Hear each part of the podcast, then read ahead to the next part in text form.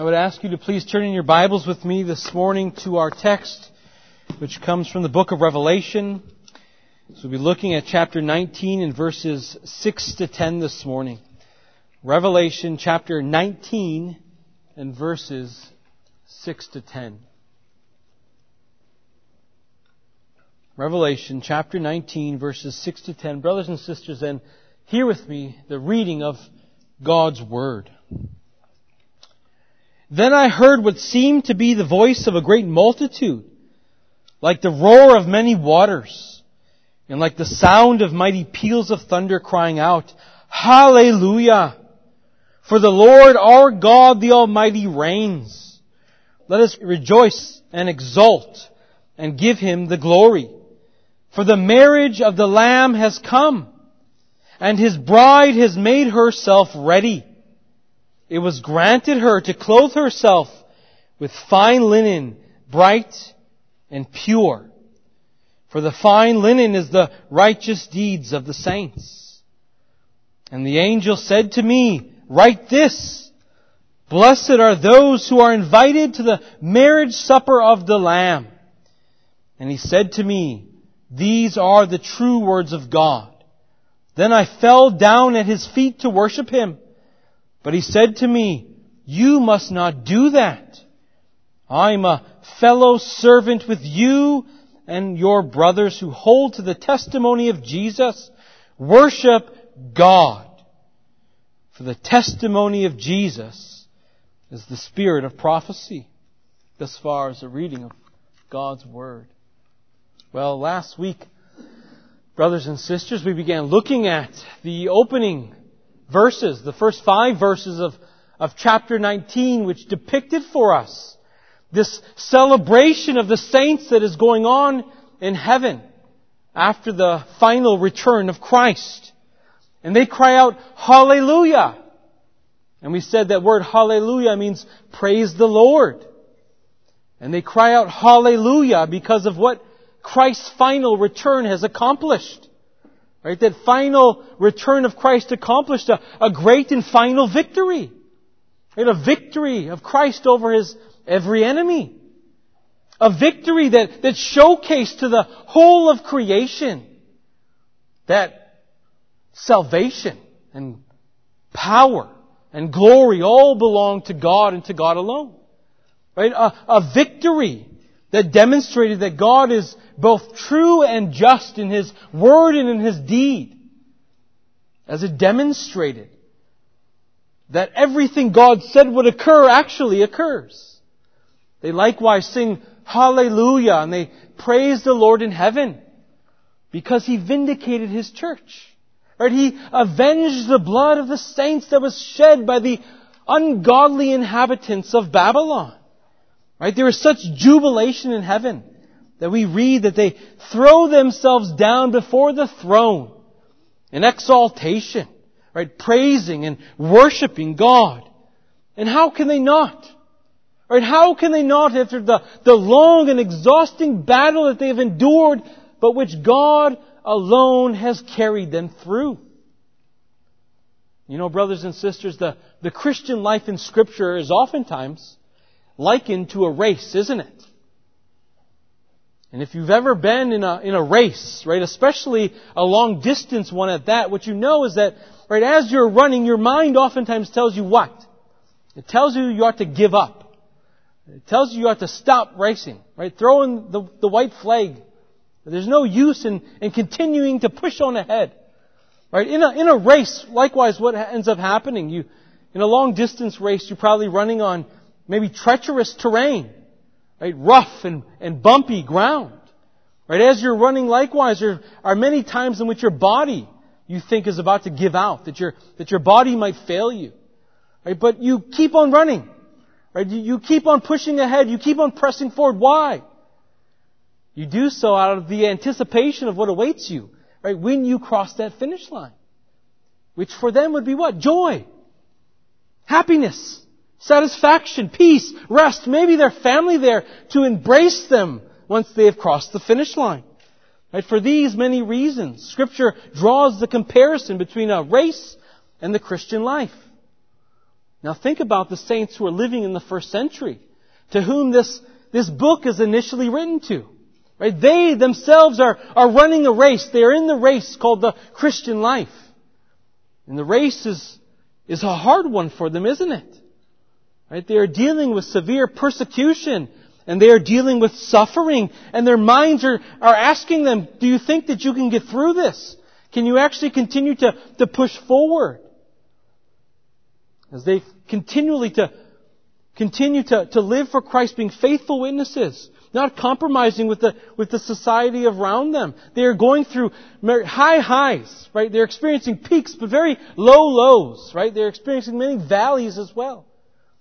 Perhaps the, the, the, highs, the pinnacles of their week would be the, the gathering of the saints, where they're encouraged by God's word, where they're reminded of His promises.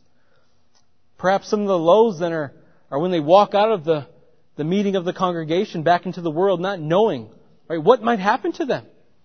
Right? Suffering, imprisonment, death. But certainly one image must have been stuck in their minds.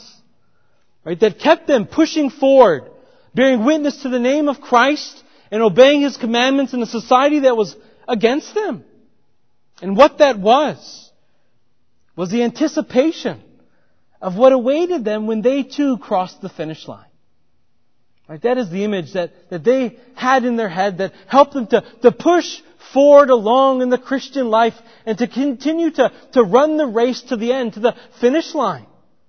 Right? Knowing that what awaited them was unending joy. Right? Unending happiness. Unending satisfaction.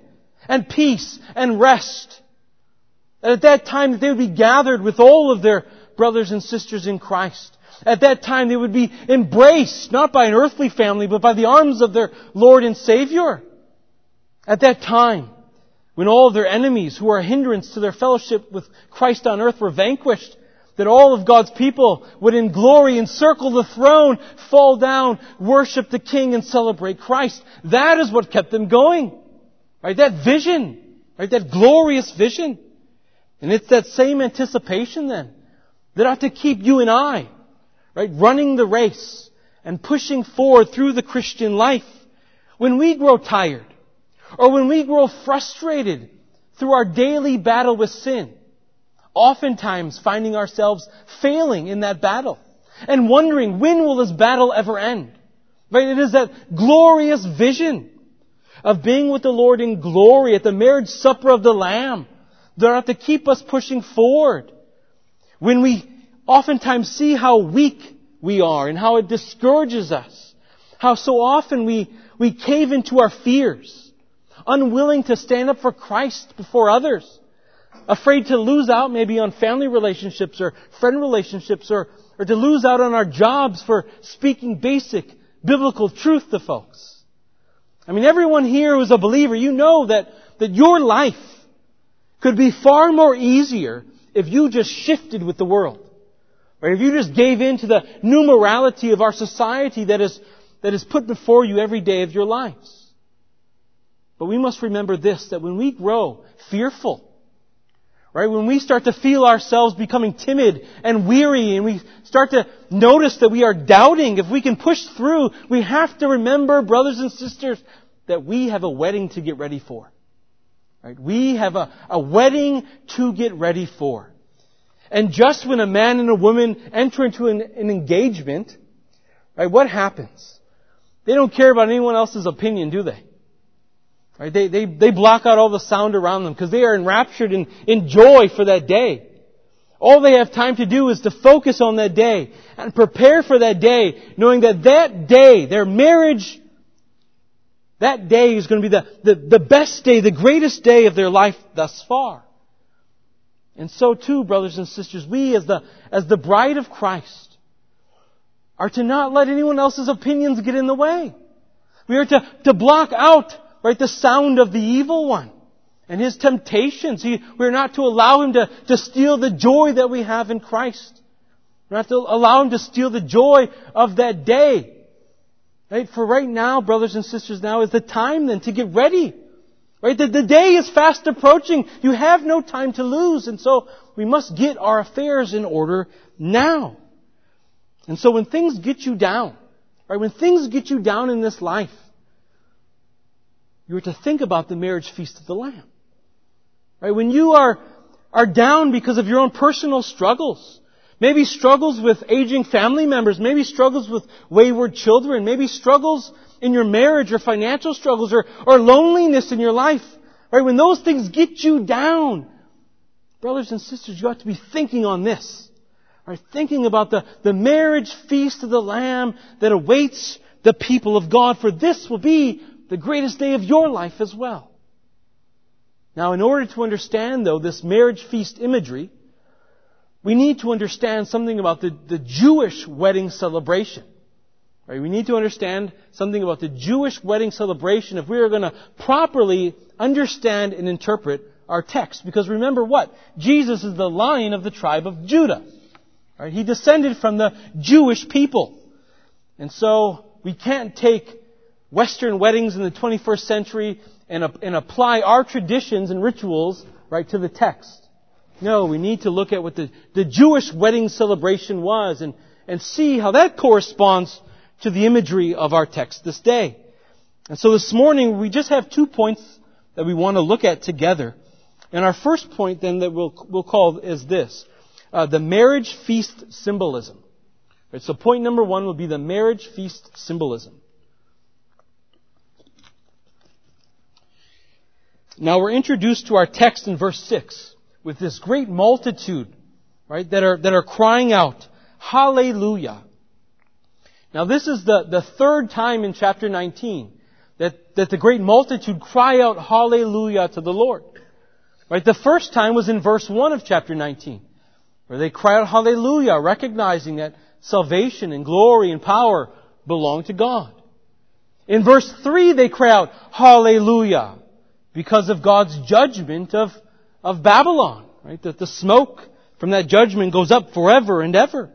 And now in verse 6, the, the great multitude, all of the redeemed, remember the, the 24 elders, 12 tribes of Israel, 12 apostles, symbolic of the, of the church of all ages, right? All of God's people, Old Testament and New, shout with joy, hallelujah, for the third time now. Although now they do it celebrating God's universal reign. Right? His universal reign, now uncontested. Right? Undeniable, acknowledged and recognized by all people as Jesus has put every enemy under his foot and has handed over the kingdom as mediator to his Father. In verse 7 then they continue saying, Let us rejoice and exult and give him glory for the marriage of the Lamb has come and his bride has made herself ready. So now to the Jewish marriage customs. Generally speaking, these are the elements that we would have in a Jewish uh, wedding celebration or the Jewish wedding customs. The first thing that you would have is a betrothal. You would have a betrothal. Now, when we think of betrothal, we oftentimes equate it with engagement, don't we? Right? The, the uh, Jewish betrothal we think of nowadays as you know a, a man and woman getting engaged. But what we need to see is that the betrothal is actually a much much stronger than that. Right? It's much more than a, than a mere engagement. Uh, in the betrothal, we, I mean, we're told in Matthew 1, if you remember, that Mary is betrothed to Joseph. And when Joseph finds out that Mary was pregnant with child, what do we, what are we told? That he wanted to divorce Mary quietly.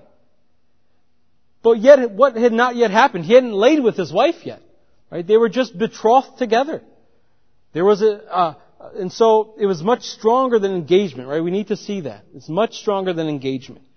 Now during the betrothal then, the, the terms of the marriage are made between the parties, and you also have, have witnesses, right? You have witnesses of the terms. And at this time, what you really have is a legal marriage. Right? During the betrothal, you have a legal marriage, and yet the, the husband does not take his wife yet back to his home yet. Right? There's a, there's a period of time then between the betrothal and between the marriage feast. Right? There's a, a period, an interval of time between those two things which, where the, the groom then uh, pays the dowry if he has not yet paid it. And the dowry could be paid in, in a multitude of ways. A dowry could be paid with money, right? With currency. It also could be paid by services rendered. That's what we see in Genesis 29 with, with Jacob and Laban. If you remember, he tells Laban, I'll, I'll serve you for seven years for Rachel. Now after that interval period though, what you have is a, a procession then that generally follows. And now the, the, the, the bride is all dressed and she's ready for her groom. And she's at her father's home. And now the, the, the, the groom himself is dressed and ready. And now he proceeds to the father-in-law's home, right? To go and to receive his wife. And he goes with his friends and he goes with his family and they, and they sing and they rejoice at what is about to take place. And when he arrives, he, he takes his wife receives her in his father-in-law's home and now brings her back and proceeds back to his own home. And once they get to his home, what ensues then is a great celebration. Right? Festivities ensue. They have the, the marriage feast also in the evening. And this celebration can, can take uh, days. It may even take up to a week, maybe two weeks. That's how the Jewish wedding celebrations occurred. Now with this in mind then, everything that that Scripture tells us about the church's bride-like relationship to Christ ought to make more sense, doesn't it? As we think about, because our relationship as bride to Christ as groom follows this exact same pattern. If you think about it, it follows the same pattern. Paul says to the church in Corinth in 2 Corinthians chapter 11 verse 2, For I feel a divine jealousy for you, since I betrothed you to one husband, to present you as a pure virgin to Christ. Brothers and sisters, right now you are betrothed to Christ. You have been united to Christ by faith. You are legally married to Christ. You are, you have been joined with Christ. And the witness has been God Himself who has witnessed that, that union. And the dowry likewise now has been paid. Right? Jesus has paid the, the dowry price for His bride. Right? That's what we sing about in, in that hymn, the church's one foundation. In that first stanza. From heaven he came and sought her to be his holy bride. And with his own blood he bought her and for her life he died. Right? That's, he paid the dowry. He came to, to pay the dowry. Right? In order that, that Christ might make the church his bride, he had to purchase her. He had to buy her with a dowry. And the dowry payment that he offered was his own life. Right? The dowry payment for the church was, was the blood of Christ. But those were the terms of the covenant of redemption, weren't they? Right? Those were the terms made between Father and Son from all of eternity. Right? That Christ would come and die by shedding His blood to then receive the church as His bride. And so this is what He does. And so right now what we need to see is that we are in that interval period between the betrothal and between the marriage feast of the Lamb. Right? We are right now living in that period between the first coming of Christ, where He paid the dowry, and the second coming of Christ, where He brings us home to celebrate the marriage supper. Right? That is where we are right now. This also, though, ought to help us to understand why this is called the marriage of the Lamb. Have you ever thought why the marriage of the Lamb? Right? Why not the marriage of the Son? Or why not the marriage of the Creator? Or why not the, the marriage of the King? Why the marriage of the Lamb? Brothers and sisters, it is the marriage of the Lamb because it is for this fact and this fact alone that Jesus came as Lamb, that you have been betrothed to Him, and that you know Him, and that you are in relationship with Him. What does John the Baptist say in in the Gospel of John, chapter 1 verse 29, as he first fixes his eyes on Christ. Behold the Lamb of God who comes to take away the sin of the world. Right? So this was the only way for Christ to gain his bride. It was by becoming lamb. It was by becoming lamb.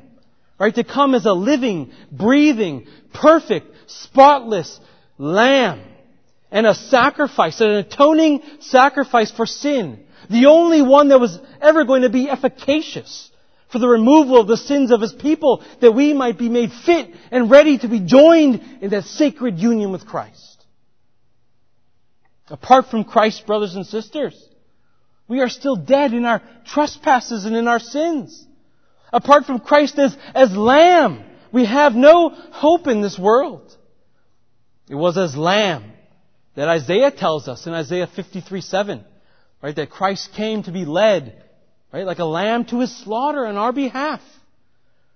Right, we only love Christ now as our bridegroom because he came to us as lamb. Right, we only love Christ as our bridegroom because he came to us as lamb. Right? We only love Christ as bridegroom because he showed us his love as lamb in laying down his life for his people as a sacrifice for sin. Now I want us to also see this.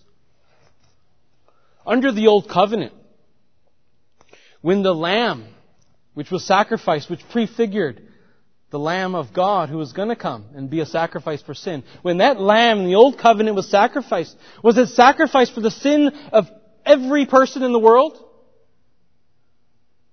For all nations? No. That lamb was only offered on behalf of God's chosen people, the Israelites, his, his treasured possession under the Old Covenant. Right, remember just a few weeks ago we read in Deuteronomy 7 for you are a people holy to the Lord your God. The Lord your God, the Lord has chosen you, right? God chose the Israelites to be a people for His treasured possession. Out of all the peoples who are on the face of the earth, it was not because you were more in number than any other people that the Lord set His love on you and chose you, for you were the fewest of all peoples. And this is no different than in the New Testament and under the New Covenant. Right, what does Jesus come saying to the apostles in John 15, 16? You did not choose me, but I chose you. What does Jesus say in John chapter 10 verse 11? I am the good shepherd. The good shepherd lays down his life for the sheep. Right, we need to see, brothers and sisters, that it is only the bride of Christ that He has come to lay down His life for and to be an atoning sacrifice for sin. When the angel spoke to Joseph in Matthew 1, what did he say to Joseph then? He said, Don't fear, take Mary as your wife, for that which is conceived in her is from the Holy Spirit. She will bear a son. You will call his name Jesus. Why? For he will save his people from their sins. You need to understand it was for this purpose that he came down as lamb, right? To redeem a bride that the Father had given to him. That was his purpose. And this is something Jesus himself recognizes. Right? For in John chapter 6 verse 38 he says this, For I have come down from heaven, not to do my own will, but the will of him who sent me. And this is the will of him who sent me that I should lose nothing of all that he has given to me, and I will raise it up on the last day. So then, brothers and sisters, see that in the work of the Lamb, in the laying down his life, in the giving of it up upon the cross, that he did not die for the sins of every person.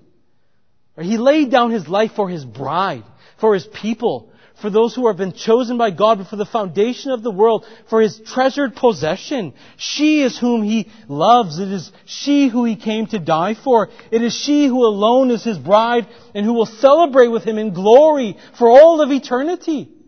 And not just for a couple days. Right? Not just for a week or two, like in the Jewish wedding celebrations, but for all of eternity. For all of eternity. And so as you sit here today, the question we must ask ourselves is, do you have an invitation to that wedding feast? Right? Do you have an invitation to the wedding feast because it is an invitation only event? Right? It is an invitation only event. Look with me at verse 9, please. And the angel said to me, Write this. Blessed are those who are invited to the marriage supper of the Lamb. Blessed are those who are invited. And now you may be asking, some of you here today, well, how do we, how do we get invited to this? This is something that we want to be a part of. Well, this leads us then to our second and our final point this morning, which is the marriage feast garments.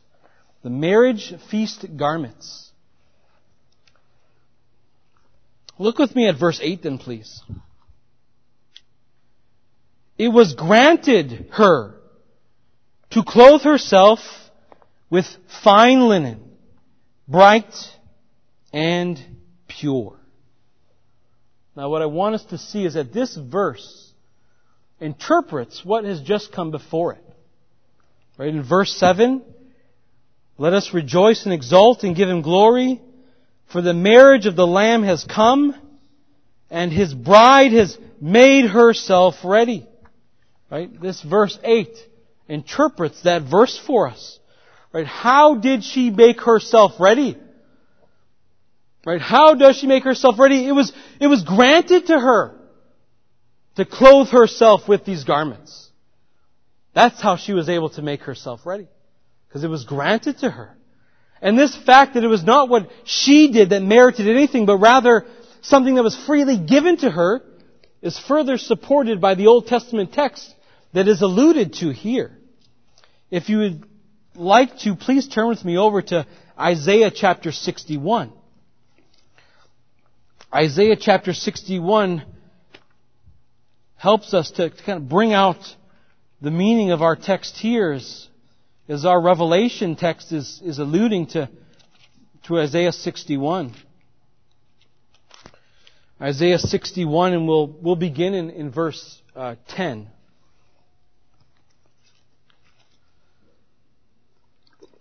Isaiah 61 verse 10. I will greatly rejoice in the Lord. My soul shall exult in my God. For he has clothed me with the garments of salvation. He has covered me with the robe of righteousness. As a bridegroom decks himself like a priest with a beautiful headdress, and as a bride adorned herself with her jewels. For as the earth brings forth its sprouts, and as a garden causes what is sown in it to sprout up, so the Lord God will cause righteousness and praise to spout up before the nations.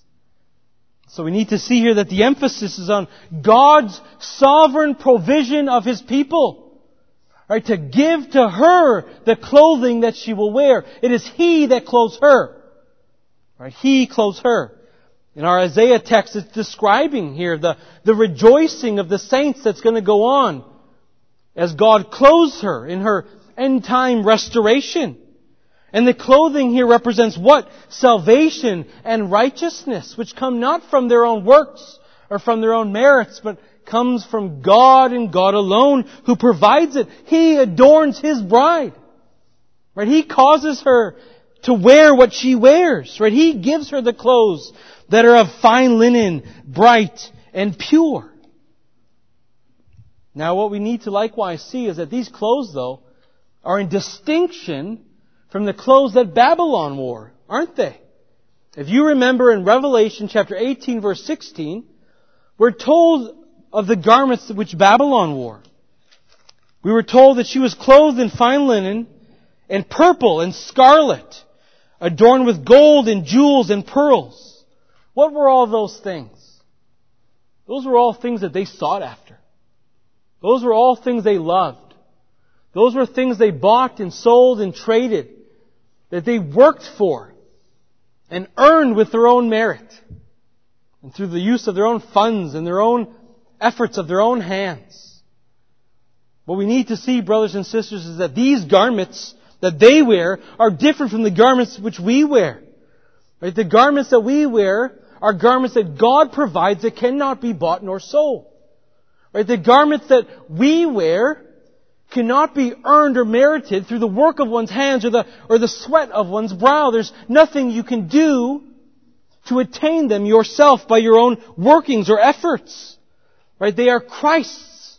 He gives them to you. Which is why even though the, the garments of this world will one day perish. Right? The, the garments that the saints wear will be worn forever. They will be worn forever. You want to know why? Because the garments that both groups wear are of different quality. Right? They are of different quality in nature. Right? The, the ones that, that Christ provides are eternal, are immortal, are imperishable, and incorruptible, incorruptible, so they will never, right, fade away. They will never disappear. We will carry them upon us forever. And so let us see, brothers and sisters, that the wedding garments and the marriage supper of the Lamb is not something you can earn. Right? It's not about who can buckle their shoe straps and, and kind of pull themselves up by the seat of their pants. Right? It's not about who is able to, to clean themselves up enough for God. Right? It's not about who's a good person or who does good works or who can somehow make themselves lovable to God. As if God is going to look out in the world and go, there's a fit bride for my, for my son. Someone who's, who's, who's worthy of him. Who's lovable. That's never going to happen. That is not what, what God will say. In fact, what do we see with marriages today? With marriages today, and in particular, I think of, of men, what do they look for when they look for a spouse? Don't, we as men generally look for someone we find attractive, right? You want to find your, your spouse attractive. Uh, there are some people maybe who, who, who look for a spouse and someone that they've known for a long time and seen the great character of that person and seen that they have the same uh, morals and values, and so they say to themselves, "She will make a great bride." But but either case, no matter which one you you you fall into, right? Both of them want to first see something lovable in the person before they would ever consider marrying them. This is the complete opposite of what God does for us. The complete opposite. And one of the greatest examples of this is in the book of Hosea. The book of Hosea. If you remember in the book of Hosea, God tells Hosea to go and to marry a prostitute. And Hosea goes out and he finds Gomer, who is a prostitute, and he marries her. In Hosea chapter 1 verse 2, when the Lord first spoke through Hosea, the Lord said to Hosea, Go, take to yourself a wife of whoredom, and have children of whoredom, for the land commits great whoredom by forsaking the Lord. Now when Gomer the prostitute is married to Hosea, what does she eventually end up doing? She flees him. She runs away from him. And she goes and commits more acts of adultery. Right? Sleeping with other men. And what are we told then in Hosea chapter 3 verse 1 and 3? What does, what does Hosea do? And the Lord said to me, go again. Love a woman who is loved by another man and is an adulteress. Even as the Lord loves the children of Israel, though they turn to other gods and love cakes of raisins. So I bought her for fifteen shekels of silver and a homer and a lethech of barley. And I said to her, you must dwell with me as mine for all my days. You shall not play the whore or belong to another man. So will I also be to you. Brothers and sisters, may we see today that we were once Gomer. That we were once Gomer. We did not love the Lord. In fact, we loved our sin. Right? We loved our idols. And we ran away from God. We didn't run towards Christ. We chased everything but Christ. Isn't this what Paul tells us in Romans chapter 3? Verses 10 to 12. None is righteous, no not one. No one understands, no one seeks for God. All have turned aside. Together they have become worthless. Right, think about that. Right, think about that. That Christ did not come as lamb to suffer and die for a worthy bride. He came to suffer and die as lamb for a worthless one. Think about that. He did not come and give his life for a beautiful, attractive bride in, in pure garments that was lovely to the eye. But he came and offered, offered himself as a sacrifice for an ugly bride. One that is marred by sin, whose garments were filthy, disgusting, stained and marred, and battered and torn. But like Hosea, Christ knew who his bride was. And like Hosea, Christ will not let his bride go. And just as Hosea chased after Gomer, so much so that he ran after her and paid for her and bought her back to be his own. So Christ was sent into the world, seeking after His own people, laying down His own life, shedding His own blood as the purchase price to buy us back to Himself. Right? It is Christ who, who has washed us now then when, in His blood. Right? Made us, made us clean, as white as snow. It is He who has caused us then to, to put on righteousness. Any righteousness you have, He caused you to put on. He made you recipients of salvation. Right? So that now, brothers and sisters, we are able to make ourselves ready for the arrival of Christ because of what He has done. Right? So at the end of the day, He is the reason. And, and what we do is only the result of what He has already done and accomplished. Right? Any righteous works, any righteous deeds that we now do, they're all attributed back to God.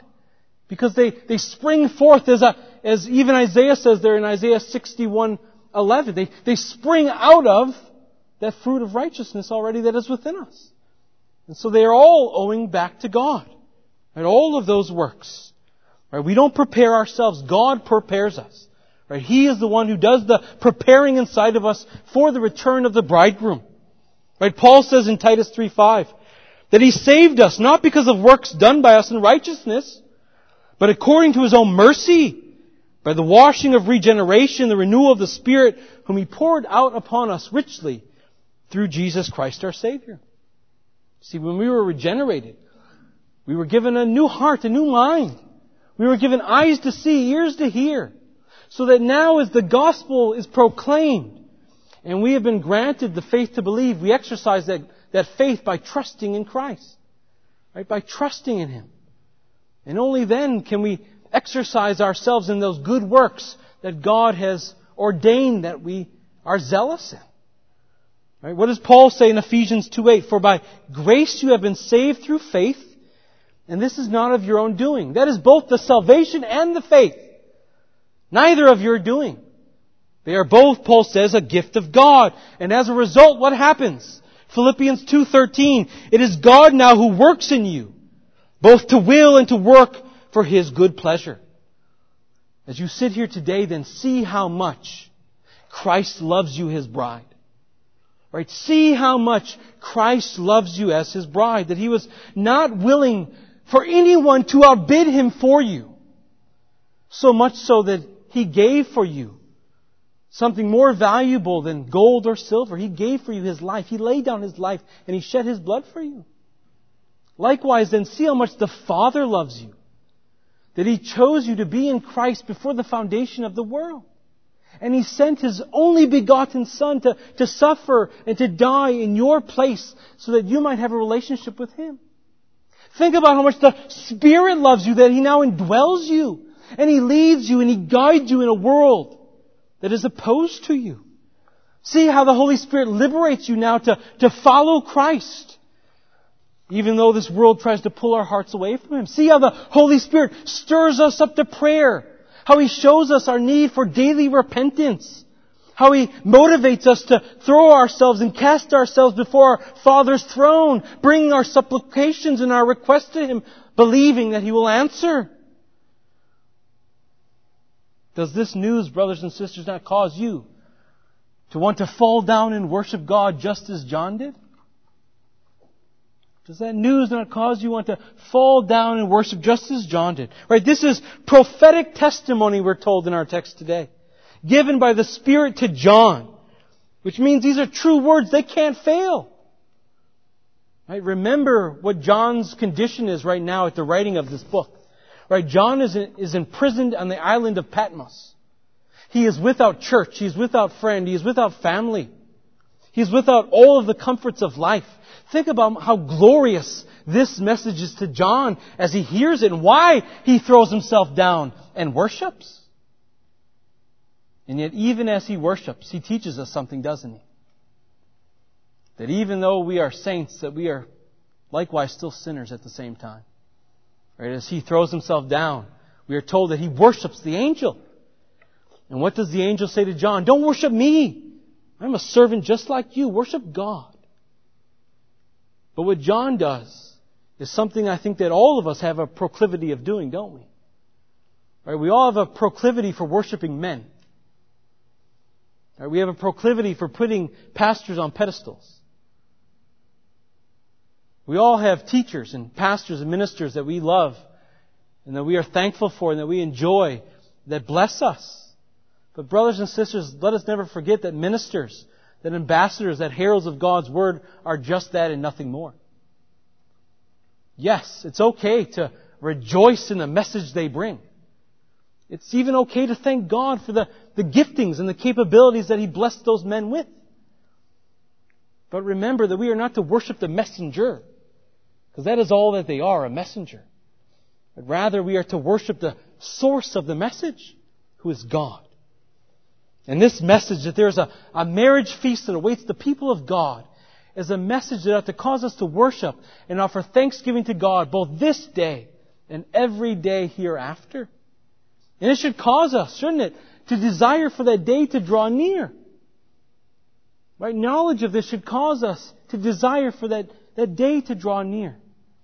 Think about in your own earthly marriages as the, as the day approached that you were going to be married, the excitement built, didn't it?